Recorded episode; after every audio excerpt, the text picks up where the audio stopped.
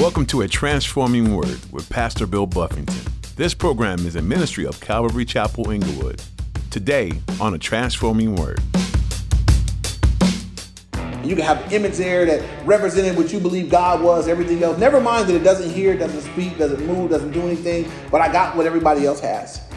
Number two, and maybe the bigger issue I see is that it's, it's the true and living God because he's invisible.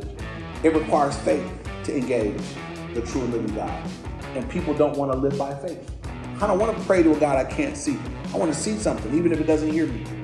I want something I can see. I want something I can feel. We have that today. There are people that are discontented. I want to feel something. Have you ever seen or felt the physical presence of God? Very few men or women have. Most believers have experienced Him in a spiritual capacity, but they've never seen Him with their eyes. For many in our world, that simply isn't enough. They want a physical experience. As Pastor Bill will explain in today's message, this is what leads many to idolatry. In modern society, this doesn't usually mean bowing down to a man made figure, but instead living a life focused on serving physical needs and desires. Now, here's Pastor Bill in the book of Judges, chapter 17, for today's edition of A Transforming Word. It'd be better for you to be our priest for all of us, or you, you know, I think that the, what was not spoken was, you want to die here with this fool or you want to come with us, you know? And for sure, he was like, well, I, yeah, I feel called. I feel like, like I prayed right now. I, I, I, felt immediately called to go with you guys. Yep. I'm not called to be here anymore. Yep. I agree.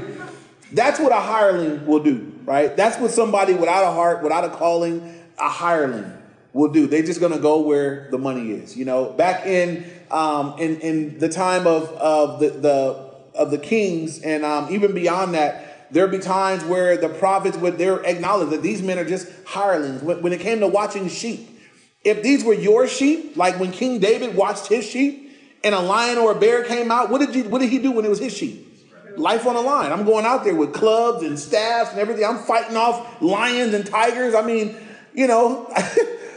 I, I, I, mean, this this is my sheep. If you get all my sheep, that's, that's mine. But when you would hire someone to watch your sheep, a hireling and a wolf or somebody came, it'd be like, hey man, they, they got they got three sheep. you know I mean, you know, I barely escaped with my life, you know, praise God, you know, but they three of their sheep are gone. I, I, I you know, got, I, I did the best I could. That's what a hireling would do. I'm not putting my life on the line for those. They ain't mine.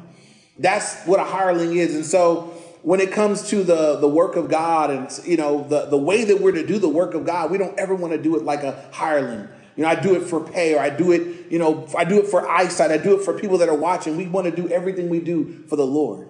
That we do it with all of our heart, we do it with passion, we do it with everything that's in us because we do it for the Lord, not for men, not for anybody else. And so, you know, you see this guy flip flopping like this, just a hireling. Yeah, he's not he's not doing anything of real conviction. He he's not even functioning in his God-given capacity. He's all out of order anyway. And so when they, you know, threaten him this way, yeah, he's like, yeah, I, I, I feel called. I'm, I'm gonna go with you guys. I'll be a priest to, to you, your whole, to the whole tribe of Dan. I'll be your fake priest. Verse 20. It says, so the priest's heart was glad, and he took the ephod, the household idols, and the carved image, and he took a place. He took his place among the people. So the priest steps out of the house, and he goes and takes his place with the 600. So the man who hired him is going to have something to say about that. And, and then that, that comes here, verse 21. Then they turned and departed to put the to put the little ones, the livestock, and the goods in front of them. And when they were a good way away from the house of Micah, the men who were in the houses near Micah's house gathered together and overtook the children of Dan. So they, they caught up. And they called out to the children of Dan. So they turned around and said to Micah, what ails you that you have gathered such a company? So he gathered together some men, and I'm thinking, all right, they're gonna scrap. You know, they, he's coming to do battle. You know, you know, they took your stuff. You got to go out and do something. And he gathered this company and he says, Why are you following us? The, the Danite said with his company. He said, Hey, you have taken away my gods, which I made, and the priests, and you have gone away. Now, what more do I have? How can you say to me, What ails you? Now, I want you to just pause right there. Verse 24. And I want you to consider how foolish it sounds for someone to say, hey man, you stole my God that I made. You stole my, I made that God, and you stole my God that I made. He should have just stopped right there and said, oh man, what a fool. If you have a God that you made or bought or someone else made, you know that it's not a God at all. If you have a God that can be stolen, you don't have a God at all. The, the, the, the you know, you read this and just think, man, like, you got to go chase people down. Hey, man, you took my God. You know, I'm gonna scrap with you over my God, man. Put it back. You know, it's this is the foolishness of idolatry. You know, in other sections of the Old Testament, you know, there was they almost prophets almost mocked the, the idea of idols. And look at idols; they have ears, but they can't hear. They have eyes, but they can't see. They have mouths, but they don't speak. They have hands that you created and carved, but they don't touch or heal or do anything. And I just wonder, I read this and I think, what was the draw? Like, what, what would make a man or a woman depart from the true and living God and, and have a God that they created? And I, the only thing I can see over and over in scripture is I see two things. One, because everybody else did it. Everybody else had a God that you could see. God that you can you can go get the silversmith to make you a really nice one and put it up in your house, and you can have an image there that represented what you believe God was, everything else. Never mind that it doesn't hear, doesn't speak, doesn't move, doesn't do anything, but I got what everybody else has. Number two, and maybe the bigger issue I see is that it's, it's the true and living God, because he's invisible, it requires faith to engage the true and living God. And people don't want to live by faith. I don't want to pray to a God I can't see. I want to see something, even if it doesn't hear me. I want something I can see. I want something I can feel. We have that today. There are people that are discontented. I want to feel something. There are churches that that's what that's what it's all about. It's not about truth. It's not about speaking what's right. It's not about teaching people the truth. People have come. I came for an experience, and you better give me one before I leave. I don't care what that experience is. I don't care how unbiblical the experience is. I just want to have an experience before I leave this building. And you can go places where they'll run you in laps and bark like dogs and cluck like chickens. And I'm not joking when I say this. Where they all manner of, of things will be done, and you have you an experience before you leave there. But will it be a biblical experience? Will it be something that God was part God was engaged in any way? Probably not just a lot of flesh, a lot of human ingenuity, a lot of a lot of, of, of, of the exercise of man's emotions and feelings, but nothing nothing of the Lord. Uh, I watched this video. Um, I, I, forgot who I was showing it to some of the guys here, but it was a, a church where if, if you could ever see like like if you could ever you know men can be kind of competitive about things you know we just want to one up one another on stuff it's, it's a man pride kind of thing but i want you to take that to church and there was this church where, you know, they were they were having a Holy Ghost good time. The guy was up singing and you know, and and you know, they call for the Holy Spirit when it's time. And so he when he hit this one note, everybody knew this was the time to shout, and they started shouting, and it started with just a shout. Guys were shouting. Then, you know, a couple guys started running laps. And so guys were running laps. Then um, a few guys were coming off with coming out the coats. One guy came and stood in the front and swung his coat like this and threw it and hit the minister with the coat. And it was going in a frenzy, but here's the guy that topped everybody. Behind the minister up here, there's a baptismal. And this guy said, you know what? y'all, y'all have run a lap. A few people had the nerve to run up on the stage. Well, he ran up the thing, got on the stool here, jumped in the baptismal, and then got out. And everybody was like, whoa, you know, like that was that was the crescendo. You couldn't do anybody couldn't top that. And I, I watched this thing and it, it was funny but you're watching it thinking this was church for them tonight. The guy never taught, right? That's the other mindset is that, you know, we never they never even got to the word. The Holy Spirit moved so powerfully. We never even got the book open. He just moved. Never mind that he moved in a way that the word doesn't say that he moved and everything else, but he moved. We had we had church tonight, boy. We had a we had an encounter with the they ran laps and jumped in baptismals and baptized himself and everything else. You look that up on YouTube tonight. You have a good laugh. This is um, but you know, you just realize that that there are people that they want. I want to encounter something. I want to experience something, but we got to be so careful that we want what God wants. God, I want to experience you according to your truth. I just don't. I don't just want an encounter. I don't just want to experience something. I want it to be legitimate and real. And so, uh, again, these guys. This guy is chasing down his gods that were stolen and I just I just read that earlier and I thought, man, how how ridiculous would it have to be that I got to chase down my God? Like he can't cause he can't he, he can't control who takes him, where he stays, where he goes. I got to go chase him down, you know. Um, if you have a God that can be stolen, you need to demote that thing from, you know, it shouldn't be God. And, you know, I, I got a friend that had a God on four wheels. Don't have a God on four wheels. Have a car on four wheels. Don't have a God that can be stolen. Amen. I love you, Clint. It, was Clint, man. The Lord, he got totaled, the rims split and rolled all over the place. And the Lord said, now, now worship me.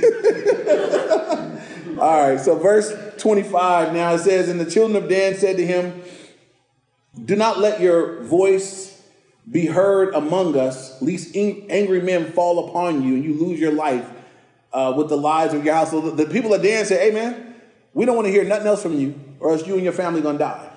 And um, that'll be enough to, to settle this guy. Again, these aren't people of war. They were living in peace. Verse 26, the children, then the children of Dan went their way.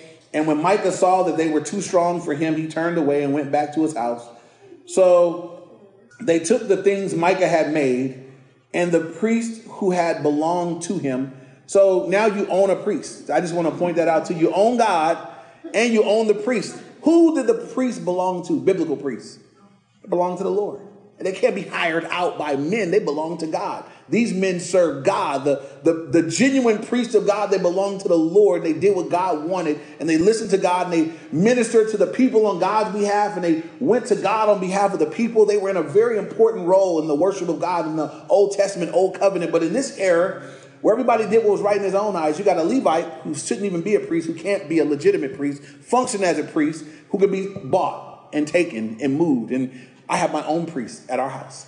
And I guess I should point out what's wrong with having the priest at your house because you got people that want this. this there's a form of religion. We, we have a priest. We want to worship the Lord. We want to in, inquire of the Lord, but we don't want to do it the way God prescribed because God prescribed that they would come to the temple annually. That they would go to Shiloh, and that's where they would go to and to meet with the Lord and the you know if they wanted to go and encounter the priest of God that they would do that. But because everybody was doing was right in their own eyes, the temples were vacant the Levites weren't working, the priests weren't at the temples, and he's saying, Look, I don't even want to go to Shiloh. I want, I'll do my own thing.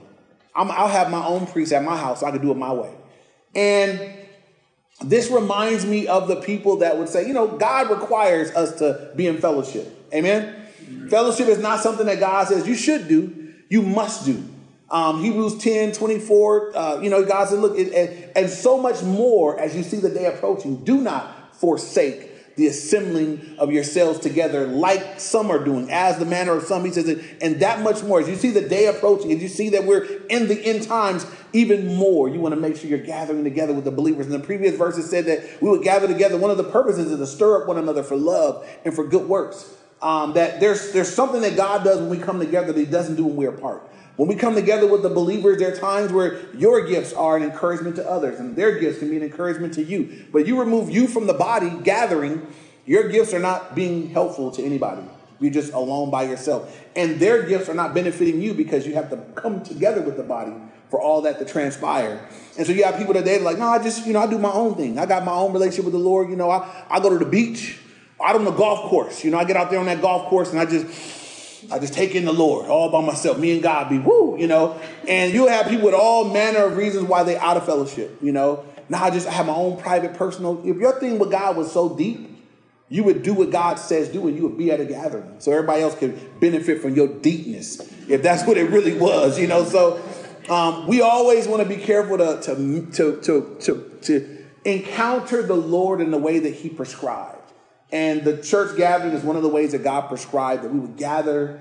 Uh, that in this gathering there be um, there be that all of our gifts would benefit one another. Uh, that we would engage and interact with one another on a regular basis. And He tells us things to do when we gather. So if you don't gather, you miss all of that. So this guy was like, "Yeah, I have my own priest. Now I don't have to go up. Um, I have my own priest at my own place, and we can continue because we got a hireling priest. He ain't gonna tell us nothing. We just threaten lives and everything else. We'll tell him whatever we want. Hey, are we gonna be blessed today? Yes, yes, oh yes. You're gonna be blessed and highly favored and everything else that you want to hear. What else do you want to hear? You know, that's that's what they're gonna get from from this fella that they bought, you know. And so now look at verse um, 27. So they took the things Micah had made, and the priest who had belonged to him, and they went to Laish to a people quiet and secure, and they struck them with the edge of the sword, and they burned the city with fire um, there was no deliverer because it was far from uh, Sidon, and they had no ties with anyone. It was in the valley that belongs to Beth Rehob. So they rebuilt the city and dwelt there. And so they went, they defeated the city, they burned it down with fire to nothing, and they defeated it. And like I told you in the beginning, they should have done this to the people that were in the territory God gave them. But now they've done this to a group that, again, these were not enemies of God. These were not people that were adversarial to the people of God. They've they've attacked people that they shouldn't have attacked, basically. And they didn't attack the people that they should have attacked. Verse 29. And they called the name of the city Dan after the name of Dan, their father, who was born to Israel. However, the name of the city formerly was Laish. Then the children of Dan set up for themselves the carved image, and Jonathan, the son of Gershom, the son of Manasseh, and his sons were priests to the tribe of Dan until the day of the captivity of the land. So they set up for themselves Micah's carved image, which he made, all the time that the house of God was in Shiloh. So the whole time the house of God was in Shiloh, they had this, they had their own thing going on. We don't go up. We worship right here where we are. We worship at home. Now they got false gods, they got carved images, they got gods that have been created by hands, they got a false priest set up, and that's what they've chosen rather than to go and do things God's prescribed way. And so a few lessons from the two chapters that I would point out. One is when if we, if we don't do what's right in our eyes, but seek to do what's right in God's eyes, you know, we're going to do that according to His word. We find here that everybody was doing what they thought was right, and not what God prescribed or God said was right. And so the way that we avoid that is by being a people that live by the word. You can't live by the word if you don't know the word. Uh, so it's important that we're daily in the Word. It's important that we're in fellowship regularly, listening to the Word be taught. Um, but it's more important that we obey the Word that we know. Um, but again, I can't obey the Word that I don't know. And I remember, you know, for my wife and I, when we first got to uh, the second church that we were at, when we got after we got married, we were at one church when we first got married. We made a stop at another church, and then we ended up at Calvary Chapel Downey. But on our way, you know, we had just got married, and I look back now, the counsel that I got from marriage at our first church was so horrific. It was so bad what they were encouraging. It was it was very, you know, one, it was a single pastor. There weren't any successful marriages there, but it was a very chauvinistic mindset that the men were being fed. And um, I think it's almost why it was almost as soon as I got married, the Lord was like, You got to get out of here. And I was like, oh man. And it was a difficult thing, but we broke ties and we went. And the second church I went to, the pastor was married, and him and his wife had been married for a good amount of time. They had kids, and he was teaching the roles of marriage through Ephesians. And I remember getting there and hearing this man teach from the Bible and how everything he said went in the face of what I was being encouraged to be.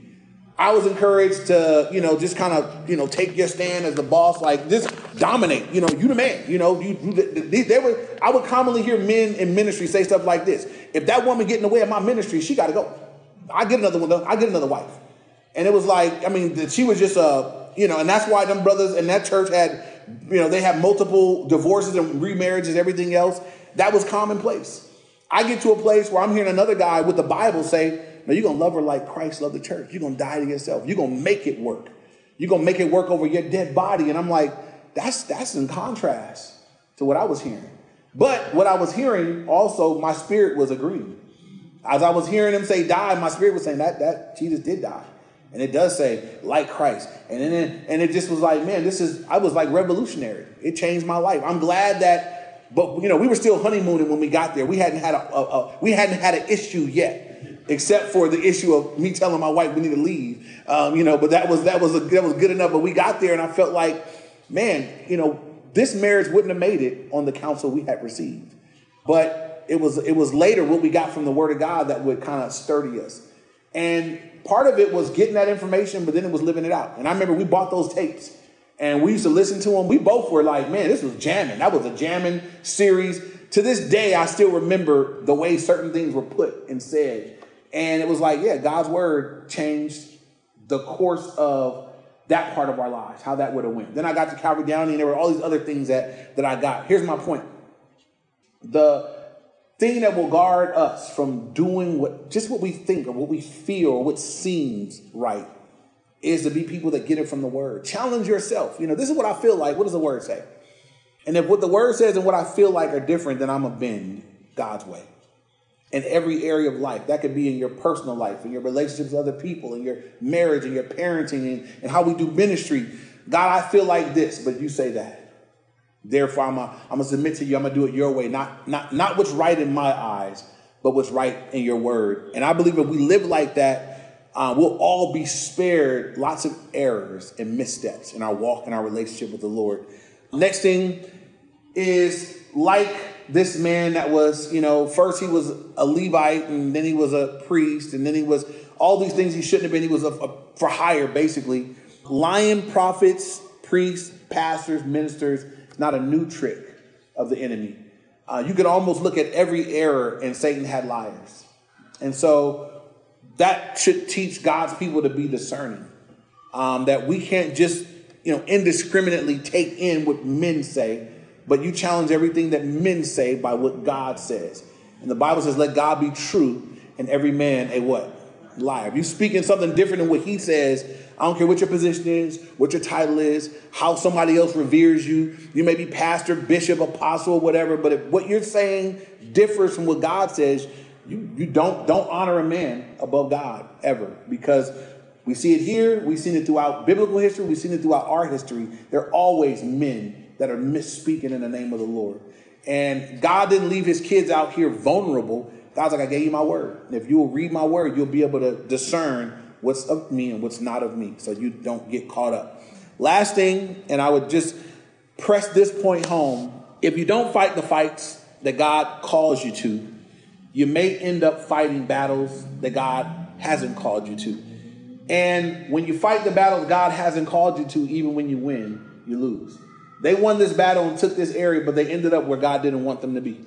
They weren't where they were supposed to be. They weren't in the scenario they were supposed to be in. They eventually get taken captive from the very spot that they killed these people and took to, to be in because they weren't where God called them to be. Uh, they were outside of the will of God. And so, for you and me, careful where you, we're all called to fight and we're warriors and we're always at war as believers, but you be careful where the energy for the war is being directed. If you find that, man, I'm, I'm, I'm fighting people. Well, you know you shouldn't be fighting people because the Bible says that we don't war against flesh and blood. So if you're fighting with flesh and blood, stop it. Already know that's not God's will. The fighting that we do, you can do in your bedroom all by yourself on your face before the Lord. And that's always a winnable war. Those are the battles. We're fighting spiritual battles. And you should be able to do it on your face. You should be able to do it in prayer. But you, you, if you find again that you're fighting with people or you're fighting for the wrong things, if it's, if it's misplaced, some of those battles, if you win, you lose. There are people that have attacked me that I was in position to attack back. And if I had attacked them and won, I lose spiritually because that was not what God wanted for me to do. And the victory was a victory in stepping away and just giving it back to the Lord. That was a victory there. There was a victory there in just praying and leaving it with God that could be had. But there, there, there any any engagement from me to them back was going to be a lose, a loss. So be careful that um, the people of Dan wouldn't fight where God told them to fight. And so they didn't get the victory God wanted, but they were willing to go fight people that they weren't supposed to fight. And even though they won, they lost. Don't put any energy and effort into fighting a battle that even if you win, you look at it and you say, even if I win this, I lose. Don't give any energy, don't any effort to that because we have been called to war. But like I said earlier, uh, it takes a lot of energy and passion and emotion to engage in battle. So don't waste it in the wrong place.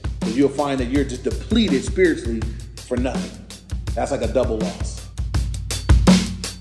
Thanks for listening today to A Transforming Word. Pastor Bill Buffington is currently teaching through the book of Judges, an Old Testament book that gives you a glimpse into a volatile time in Israel's history. Throughout this book, however, you also get to see God's faithfulness and mercy as He rescues His people again and again. God is ready to rescue you too. If you're ready to cry out to Him, today you can turn away from your sins and acknowledge the gift of grace that's being offered to you the grace that forgives everything you've done wrong. It's all thanks to Jesus. We want to talk to you more about that. Would you give us a call? Our number is 310 245 4811. We're happy to answer your questions and pray with you as you start a new life. That number again is 310 245 4811. We'd love for you to join us for church this weekend too. While we can't meet you in person right now, we're still joining you live in your own home with our online worship services. Join us Sunday at 9 a.m. on YouTube Live, Facebook Live, or on Instagram. There's links to all of those on our website, calvaryinglewood.org. We're also streaming live on Wednesday at 7 p.m. on those same platforms. Or you can watch later through our YouTube channel. All of that is available at calvaryinglewood.org. We're so glad you took time today to join us in the study of God's Word, and we want you to know that we're praying for you today. Join Pastor Bill next time for another edition of the Transforming Word.